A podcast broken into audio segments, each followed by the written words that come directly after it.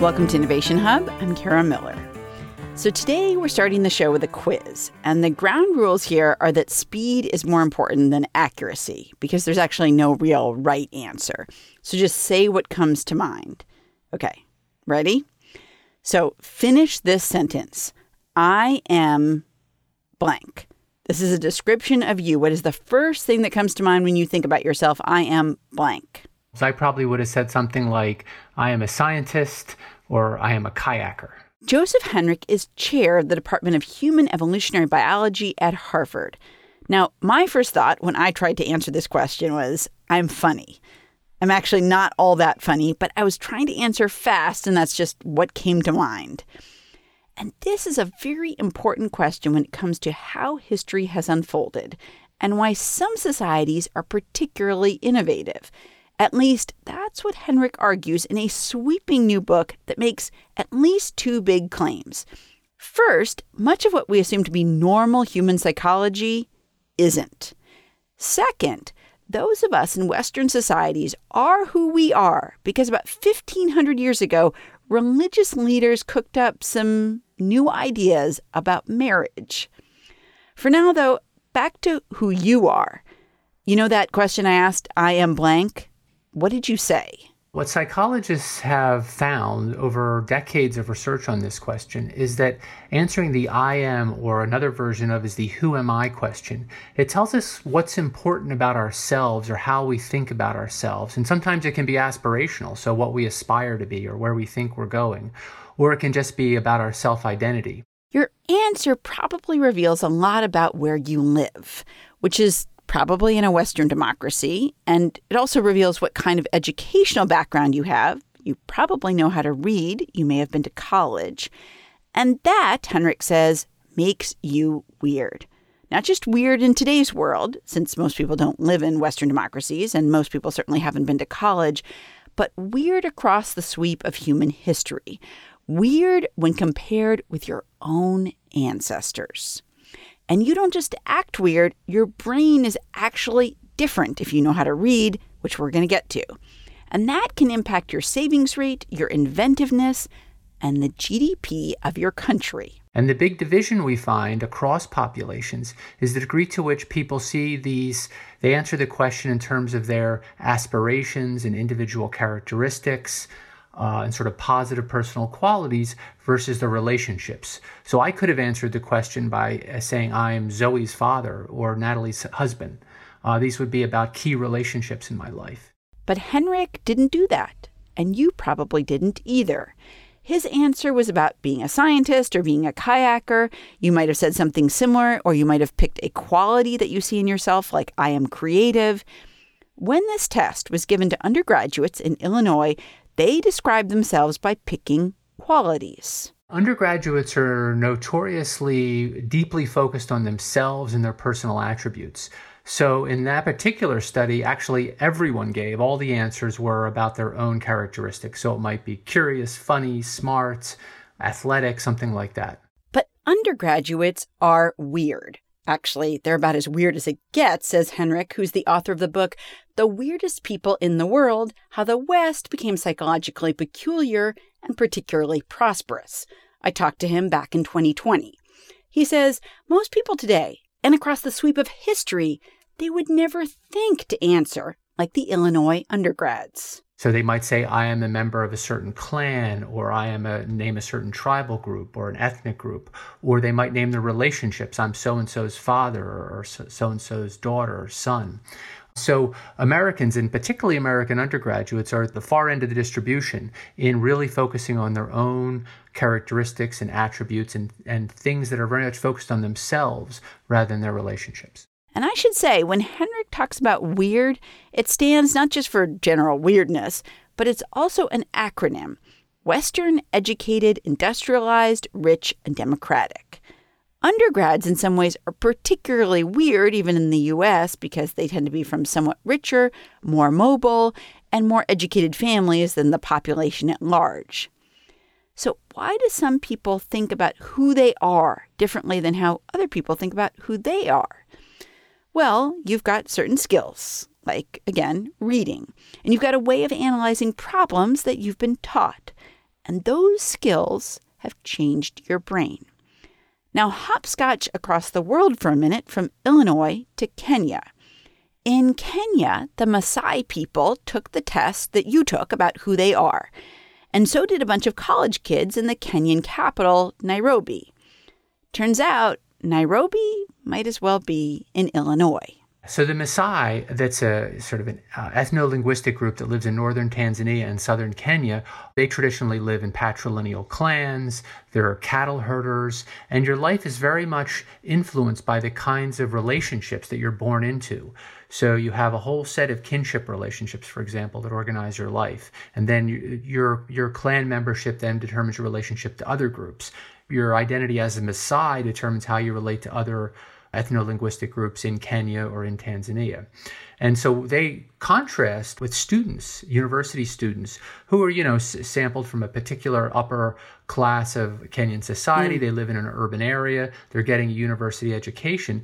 And they're much more likely, I mean, they're not American undergraduates, but they're more likely to finish with the, uh, their characteristics and aspirations rather than their relationships.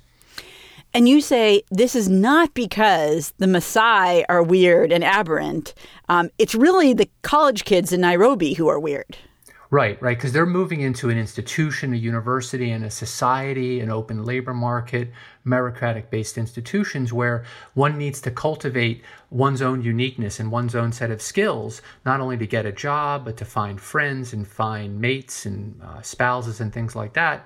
So it's a whole different world than the Maasai who have arranged marriage and will maintain the same set of social relationships throughout their lives. And the kind of world the Maasai lives in is much more like most of humanity has lived in until, you know, uh, the last few hundred years for much of the world and the last half millennium, say, for uh, places like Europe. So we talked about okay, you've got undergraduates, and it almost doesn't matter where they are, um, versus people in these kind of more traditional societies and how they think differently.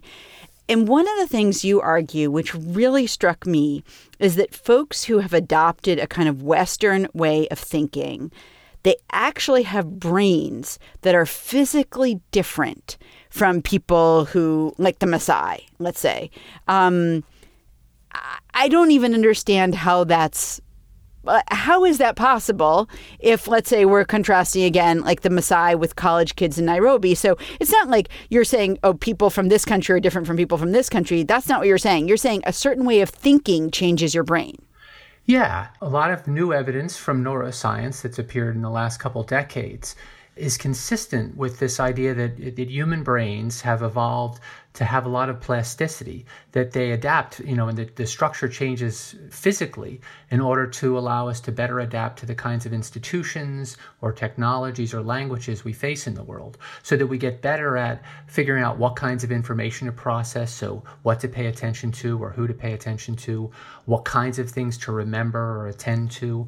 So, some of the most interesting work on this front is comparing uh, American undergraduates with students from China who are all, who are attending the University of Michigan. Okay. And they find that just what people pay attention to and, and remember from a scene is different.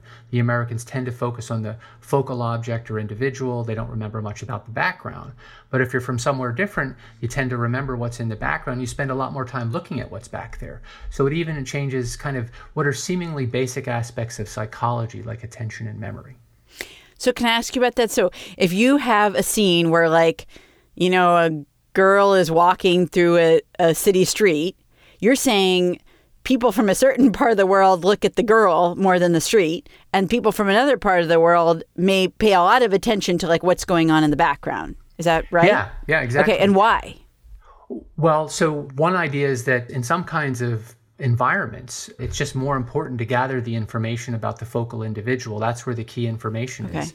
And then in other places, you need to know how all the parts fit together. So you're looking for the relationships among parts. So if you want to explain the girl's behavior, for example, you need to know where she is, who's around her, what are the people around her, because her actions and behavior are going to depend on the context and the relationships. Whereas the way uh, people for, from the US, for example, my population, they're going to tend to think she has dispositional traits. So, is she going to be trustworthy or is she going to be smart? And these are going to be constant across contexts. So, part of it is a, a theory about how different populations explain people's behavior. And you're saying when you then physically look at people's brains, like the actual way these brains look, they look different if you've been sort of educated in a certain way versus educated in a different way in terms of priorities. Yeah, because the affordances and demands of your social environment are different. So, one of the ways I opened the book was with a simple example about reading. And so, of course, for most of human history, most people didn't learn to read. Right. But then once you go to school and you learn to read, you get a thicker corpus callosum. That's the information highway that connects your two hemispheres, and you get specialized circuitry in your left hemisphere. So these are changes that make you a good reader and allow you to read things automatically and unconsciously, and these kinds of things. But that's just one example. We now have lots of cultural neuroscience showing that we specialize different parts of our brain depending on the, the kind of worlds we're confronting repeatedly. And and there are downsides to this. You say like when our brains change in certain ways, um, in the in the kind of Western education ways, we also get like for example less good at remembering faces and being able to pick people out by faces. Yeah, so there's cost to developing any kind of skill because that means there's some neurogeography that gets used up. Okay. There's a little bit of a debate about this in neuroscience, but the idea is that as part of building your ability to recognize letters and read words, you're actually impinging upon the part of the brain that's usually specialized for facial recognition. And this leaves literate people, literate populations, biased towards the right hemisphere in facial recognition. Whereas if you study illiterates, they seem to be recognizing faces equally among the two sides.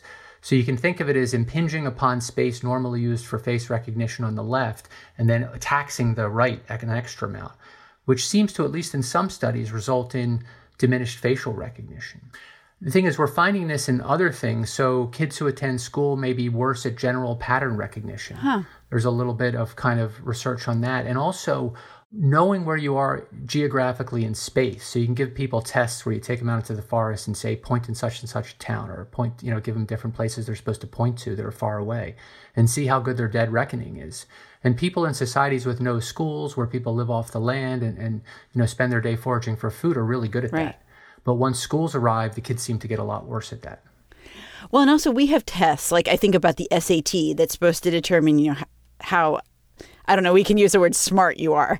Um, but one of the things about tests like the SAT is that they assume that you think a certain way and that they assume that, you know, let's say, um, I mean, this may be the SAT or it may be an, another standardized test, but you know, what what would you pair, let's say, a rabbit with? Do you pair a rabbit with a carrot or a dog? That's one of the examples I think you give. And it really depends on who you're asking what you pair a rabbit with.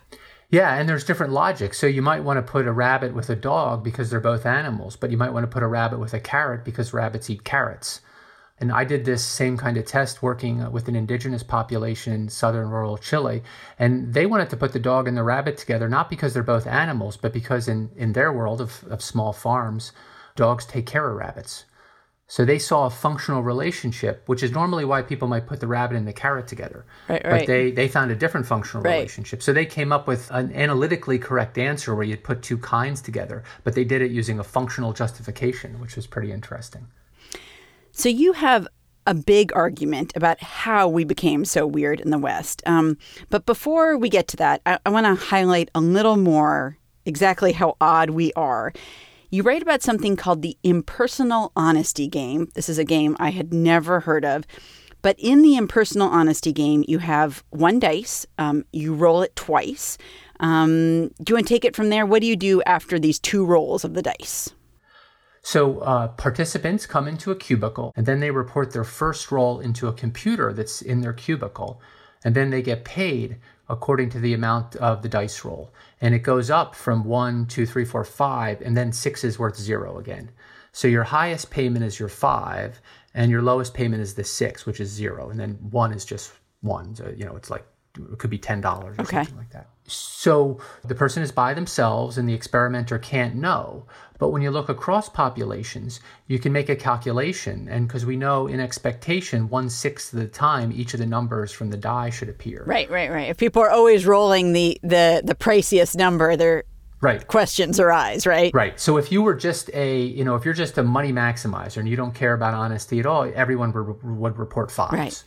and so the question is how does this vary across societies And so the first thing to point out is that all societies there seems to be a certain degree of cheating.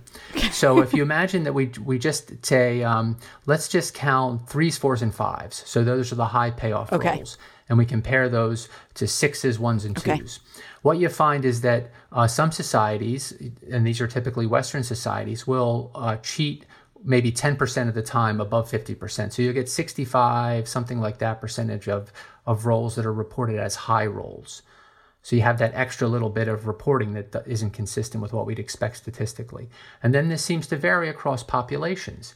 And you might think of that as being impersonally honest, but in lots of places, the way people approach this game is they're like, well, I have this impersonal institution, or if I get the money, you know, I can help my family, right. or my cousin right. needs an operation, or there's all kinds of good reasons why you wouldn't do that. So you can think of it as a trade off between some kind of abstract commitment to this principle of fair reporting versus you know some well i've got real relationships and real people that count on me and I, and so for that reason i'll take the i'll take the money.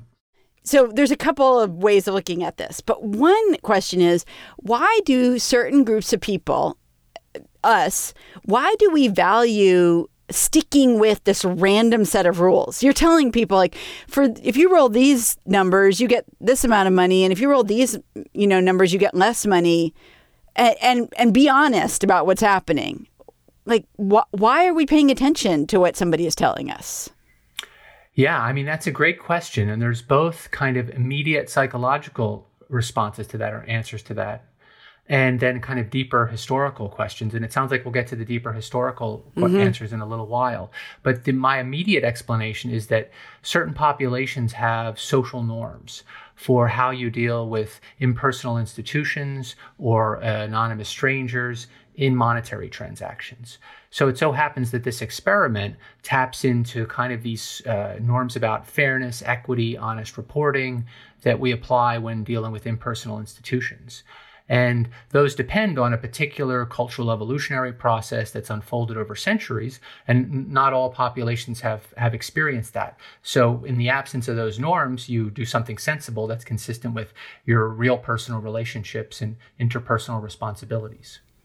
It's interesting because I think uh, people in the US would think, you shouldn't cheat. That's a terrible thing to do. But if you kind of back away from it and you think, well, but and you kind of alluded to this if somebody in your family needs food or help why wouldn't you do what's going to net you the most money? I mean why would you follow some arbitrary set of rules that some researcher set out for you? Right. And and especially what is your what is your loyalty to this impersonal institution exactly. Maybe something more important is pressing on your mind. Exactly. Um, Okay, so let's talk about how people with this a certain kind of Western education um, got that way, and you you trace it way back to kind of a set of decisions that I don't know uh, were seem almost accidental in terms of uh, how they ended up impacting us. Do you want to talk a little bit about like the beginning of this as you see it? Yeah. So the idea that I've been pursuing it comes from the anthropologist Jack Goody a number of other historians have written about it, in particular Michael Mitterauer. But the idea is that the branch of Christianity that eventually evolves into the Roman Catholic Church became increasingly obsessed with a set of prescriptions and prohibitions about marriage and the family. So, one that many listeners will be familiar with are these taboos against incest that the church began disseminating in late antiquity. So, think around 400, 500 CE. And this initially applied to in laws. So uh, men could no longer marry their uh, wife's sister if your, if your wife died. This is a common practice called sororal marriage. There's also a practice called levirate marriage, which you'll find in a Bible, where if your husband dies, you marry his brother. So the church begins to taboo that. They okay. also begin to taboo cousin marriage. So it's first cousin marriage and then second cousin marriage. And over centuries, it eventually gets out to sixth cousin marriage by the turn of the millennium. Okay. Yeah, and so the idea is that this, along with taboos on polygyny and some rules about inheritance customs, broke European uh, kinship systems from things like clans and kindreds and these complex forms of kinship that we find in lots of places in the world still today, down to monogamous nuclear families. You're listening to Innovation Hub. I'm Kara Miller. I'm talking with Joseph Henrich. He's the author of The Weirdest People in the World. And we're looking at how a certain group of folks started to think completely unlike those who had come before them, how their brains began to change, and then why the societies that those people built ended up becoming strangely prosperous. You can grab this whole conversation on our website, innovationhub.org, and we're going to be back to talk about how getting rid of marriage to your in laws and your cousins could possibly have changed how patient we are, how well we recognize faces, and on and on. From GBH Radio and PRX, I'm Kara Miller. This is Innovation Hub.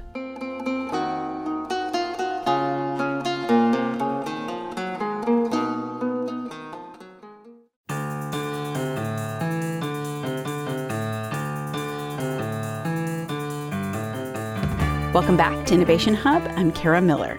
Sometime between the year 500 and 600, there was a pandemic.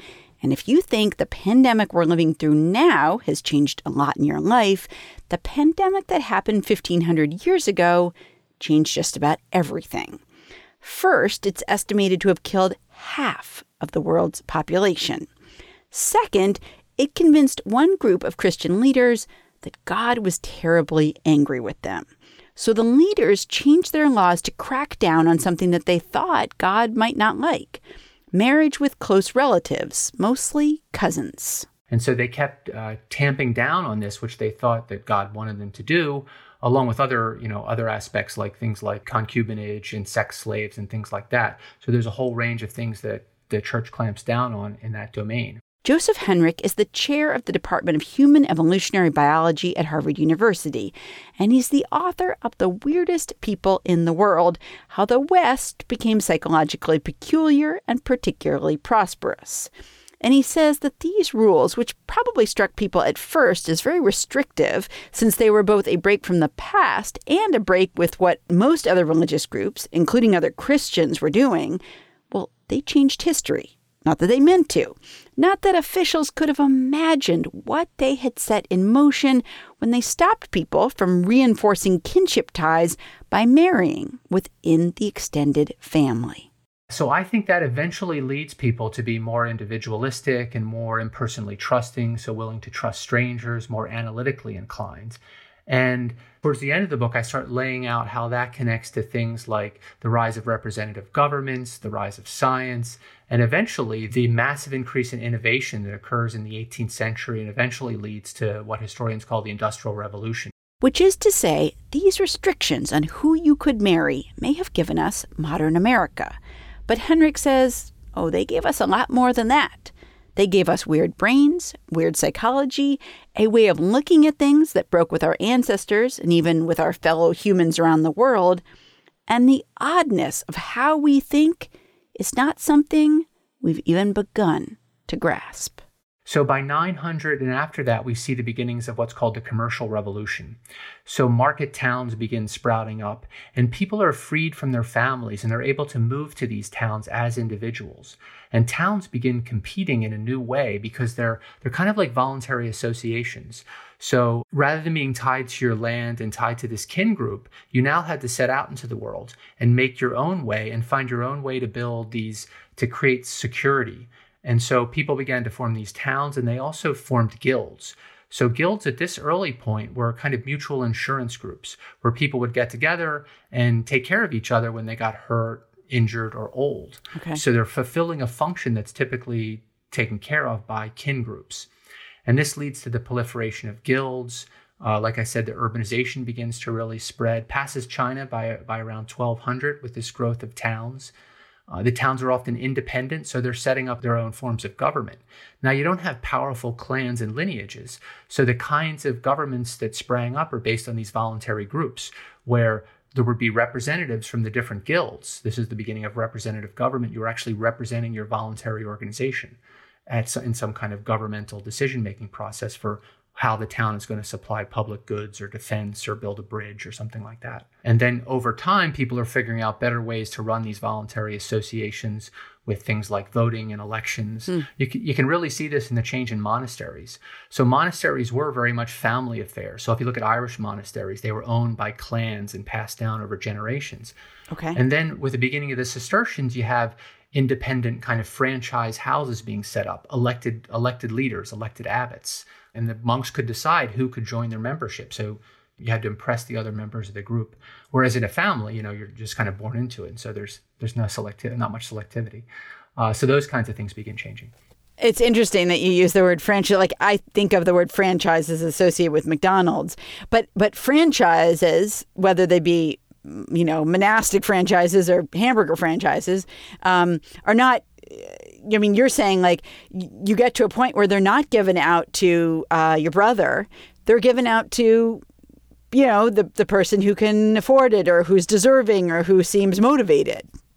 Right, and and you know these groups wanted to spread. So there was, you know, if you wanted to go set up a new Cistercian uh, monastery in some new place, the mother house would support you, and you had certain responsibilities back to the mother house, and you had to, you know, adhere to their rules and things like that.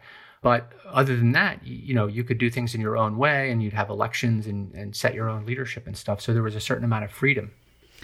You write that um, if like an alien anthropologist had come to Earth in like a thousand AD um, and looked around, and they had to predict who was going to do the most sort of taking over of countries and that kind of thing in the in the millennium to come. They would not have picked Europeans. Like Europeans did not seem to have it together in the way that uh, that a lot of other people did, like in Asia or in the Middle East first of all, why would they have thought, like, no, Europeans, no, that's not going to happen? Well, if you're just thinking about the things that would usually set off a society, you know, monumental architecture, philosophy, science, all of those things, places like China, Central Asia, the Islamic world were well ahead of Europe, which looked like a backwater. I mean, one of the fun things I got to read in the course of putting the book together were these Muslim scholars who would kind of look around the world and you know do kind of anthropology and kind of rate the scale of sophistication of different populations around the world. and Europe, Europe always got classed with the barbarians, right? They were the hmm. unsophisticated mm. folks who hadn't made any important contributions yet. Hmm. Okay, so then what stopped? Let's say Asia from being the place that did, you know, take over. We know obviously that Europe came to the Americas, took over a lot of countries, but did that all around the world. They did that in the Pacific, you know, did that all over the place. Why they didn't that happen in other places? What was how did kin societies, like these societies based on family connections, how were they different than what was going on in Europe? Yeah, so Europe it develops a new economic system that's based on interactions among strangers, free mobility, a lot more free mobility of labor. And then eventually you get representative government. You have representative government actually pretty early in the high Middle Ages. And then eventually it gets to the national and state level, eventually in England and then the Netherlands and, and other places as the centuries go by. So you get a different kind of government. You get faster innovation, especially in the military realm, because human uh, our European populations are still competing with each other, and this is hmm. driving the weapons and military as well as other kinds of technologies. And many of the ideas that Europe is using, it's it's getting from Central Asia or China or other places like that, but then it's kind of pushing them and recombining them in new ways, also from the New World. Um you know, we had talked about how early Christian leaders made some really fateful decisions about who you could marry um, that had all these really strange downstream effects about, you know, innovation and how much money you were going to make. Um, but you also say that the split between Catholics and Protestants that happened in the 1500s mattered a lot to the world that we live in. And, you know, um, and if you were to you know drop in on some undergraduates somewhere in in the U.S., how those people think was driven a lot by that split. Right. And one of the things that I want to uh, get to in the book is, you know, there's a there's a f- famous work by Weber arguing that the you know Protestantism had a big association with the kind of economic forms and the way people thought and mm. lived after Protestantism. But part of my effort here is to explain how you can ever get to Protestantism in the first place. So this is a highly individualistic faith where each individual is expected to read the sacred scriptures for themselves and then build their own personal relationship with the, you know, the creator of the universe, the, the single God. And that's not something I think other societies could ever think of because the individual is so insignificant. How could they be expected to interpret the sacred scriptures, you know, and mm-hmm. read them and then and then build this relationship? So the, the populations only become highly literate as Protestantism diffuses because everybody's expected to learn to read in order to read the sacred scriptures. And of course, becoming literate has big effects on the flow of information among minds and on, you know, people can get ideas not only from those around them, but from people far away and in the past. And it's interesting, you don't think like that what has caused you to learn to read is that, you know, hundreds of years ago, Martin Luther was like, you know what we should do? We should break away from the Catholic Church. But in fact, that's pretty much why we have, it sounds like we have societies where most everybody knows how to read.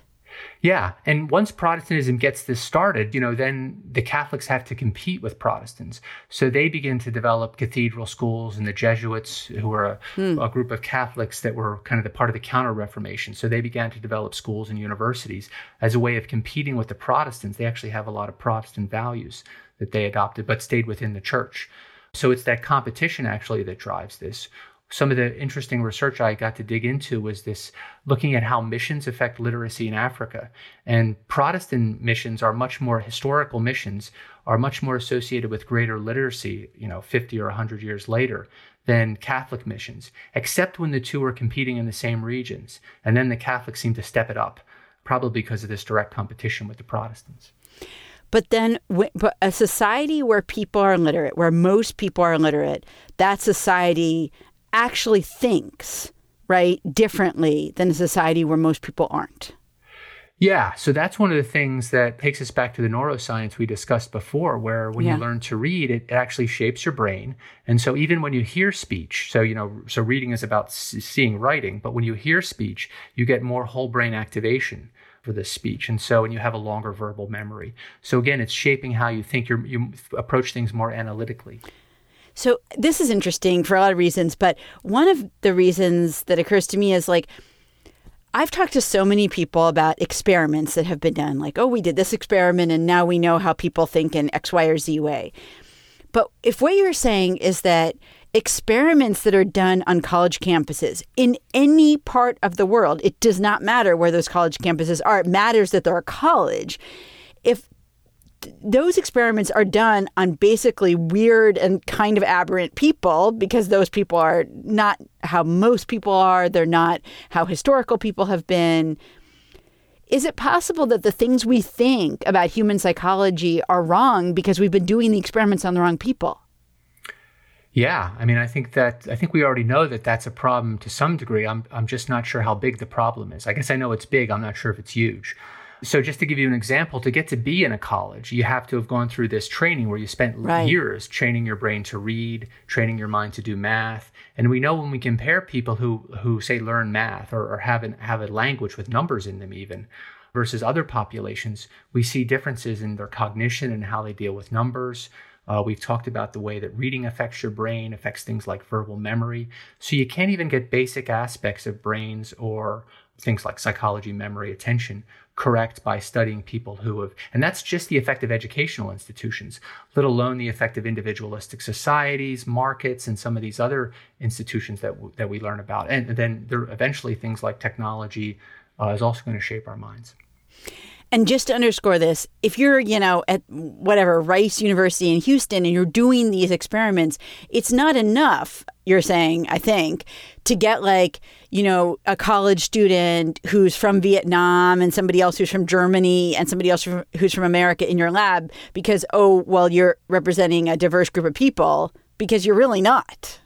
Yeah, we need theories that explain the variation. So there, you might be homogenizing on the key element. So in the case of studying something like verbal memory, you might think, well, uh, well, I can assume if I get someone from Vietnam and someone from Texas and someone from Vanuatu to do this test. But if everyone has been to school and they're all university students, mm-hmm. they've all been forced to learn to read, so they're all going to have longer verbal memories than someone who didn't learn to read. They might also have worse fit for face recognition and less holistic perception of space. I mean, so there's these interesting patterns. Okay, let's take our last break here. We're going to be back in just a minute for our final few moments with Joe Henrich. He's the author of The Weirdest People in the World How the West Became Psychologically Peculiar and Particularly Prosperous. And when we come back, the question of marshmallows and how they factor into our way of thinking. If you want to read more about the theories and the history that we've been talking about, you can find it on our website, innovationhub.org. You can also give us your feedback there, or you can email us. We're innovationhub at wgbh.org. From GBH Radio and PRX, I'm Kara Miller. We'll be right back.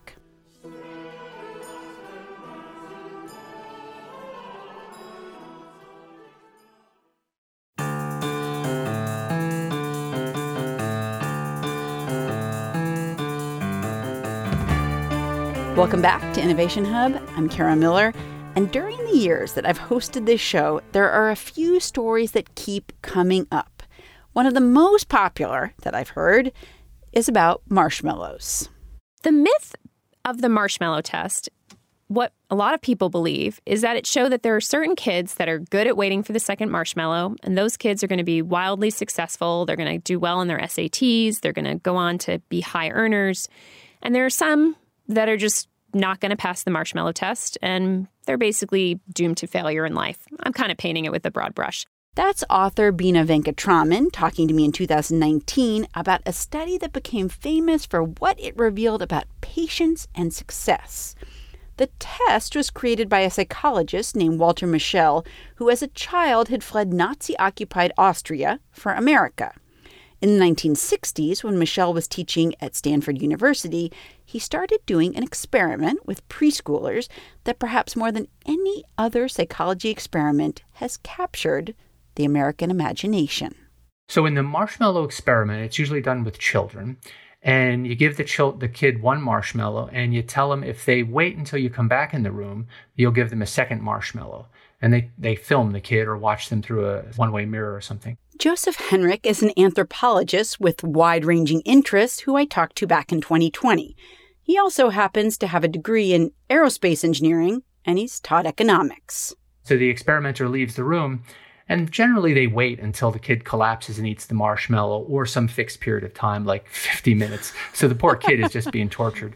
And then the amount of time the children wait seems to predict a lot of things and can even predict things, you know, a decade in the future, school performance, savings, things like that, uh, amount of education they go on to get. Mischel would later do the experiment in the South Bronx with poorer children, and he found many of the same results as he had in the earlier experiments with wealthier children. The experiment has also been done within families, and siblings who can wait longer for the marshmallow or another treat, they tend to be more successful as adults.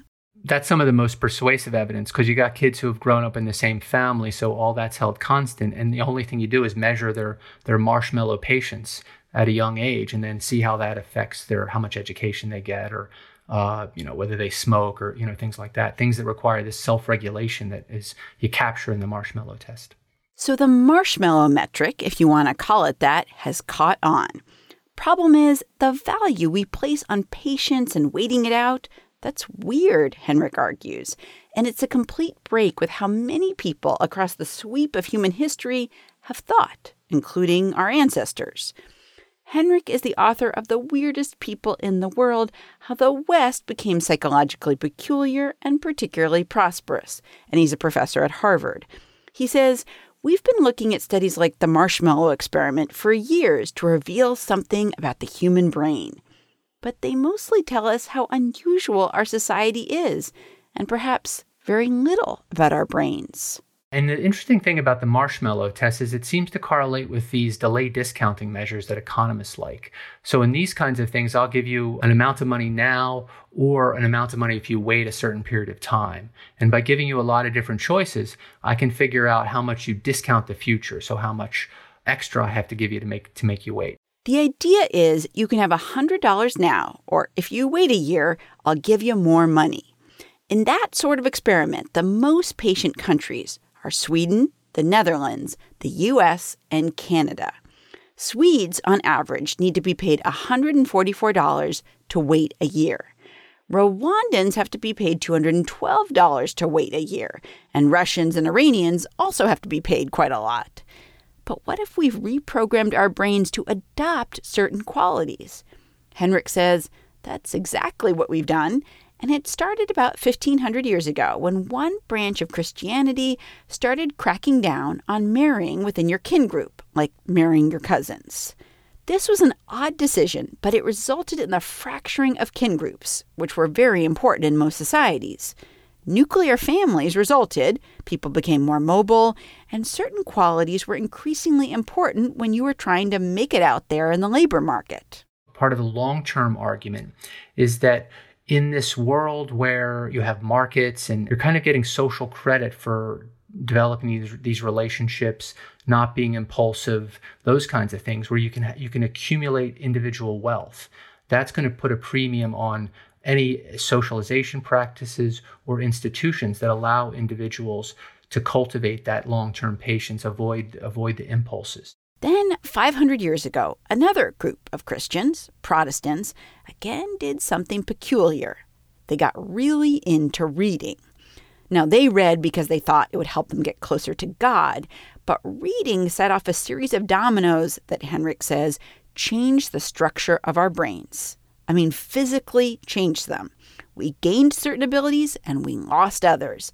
And people who learn to read, who are educated in a Western way, no matter where they are in the world, they have these weird brains that are unlike more traditional human brains brains that make all sorts of choices that would have shocked societies across space and time.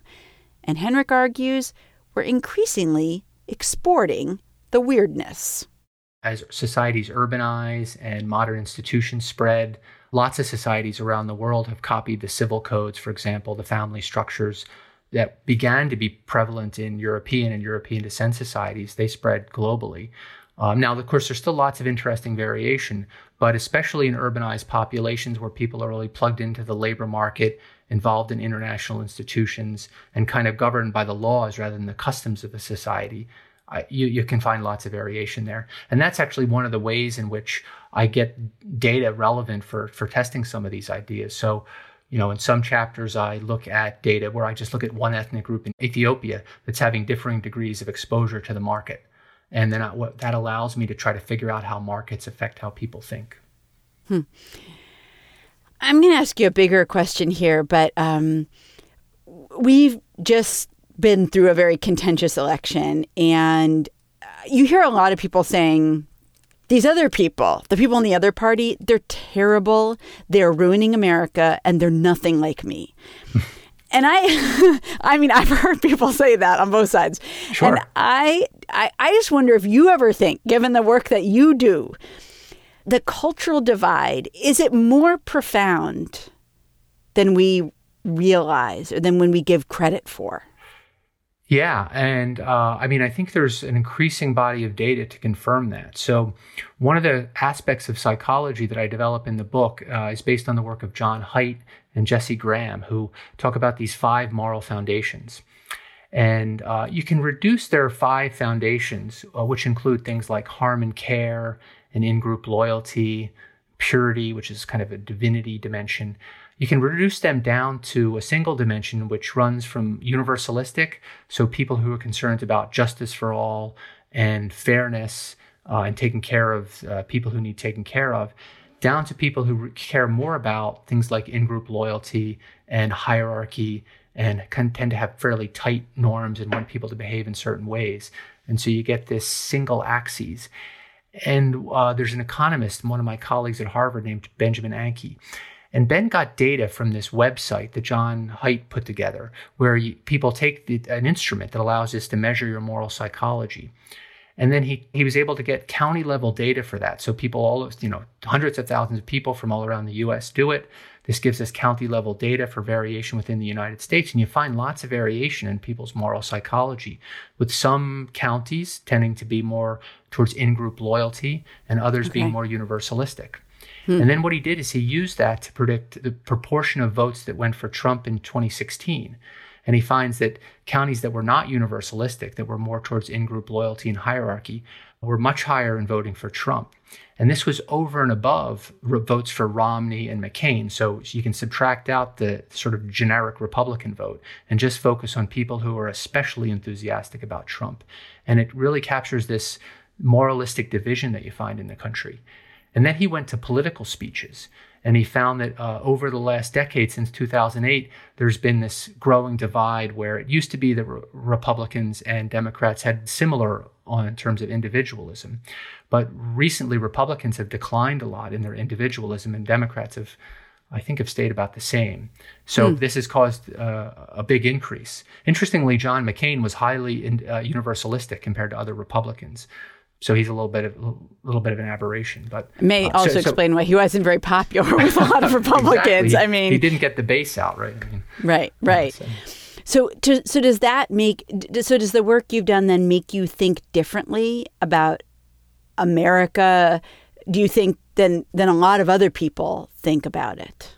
Yeah, I mean, I think what we're seeing is a growing psychological divide al- along this kind of moral psychology or tightness versus looseness. I think plays a role here in terms of your your concerns about norms, and some of the reasons why that might be occurring relate to ideas I develop in the book. So, one of the th- key things I think that the kinship does is it allows people to be residentially mobile. So, I talked about how people were moving to these urban areas and joining these voluntary associations.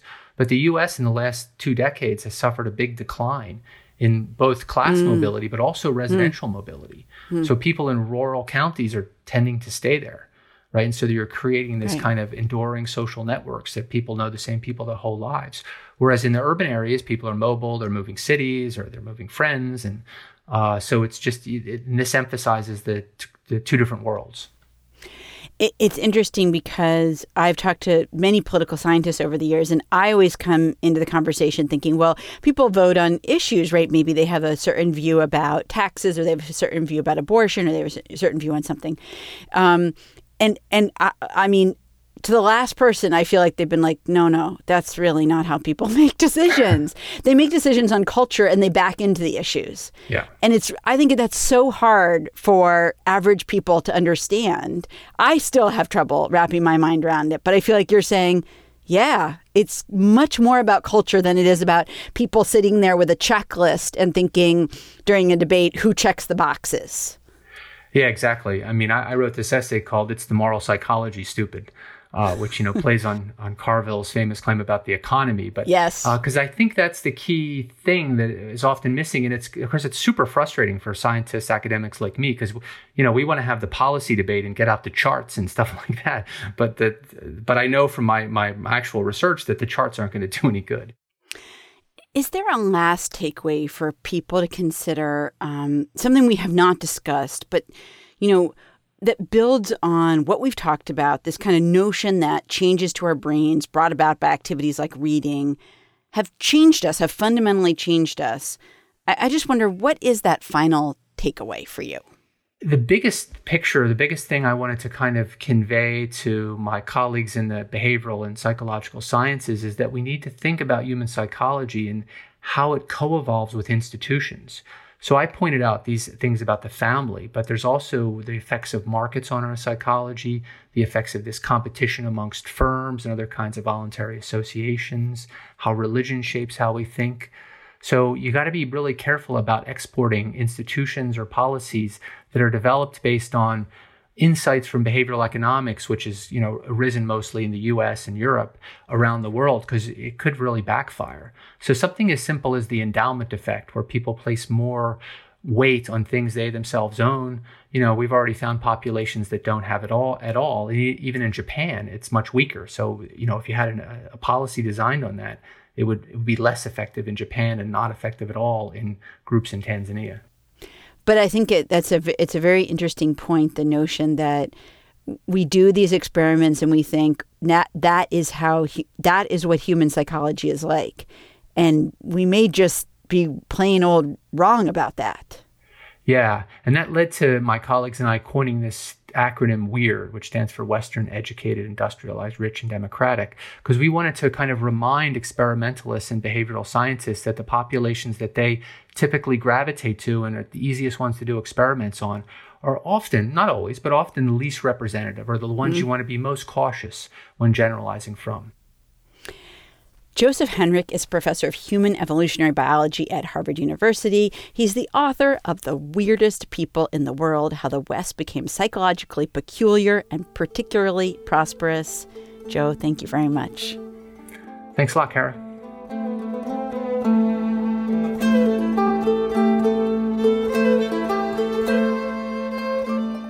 We've got a lot more on our website about weird societies and how they got that way.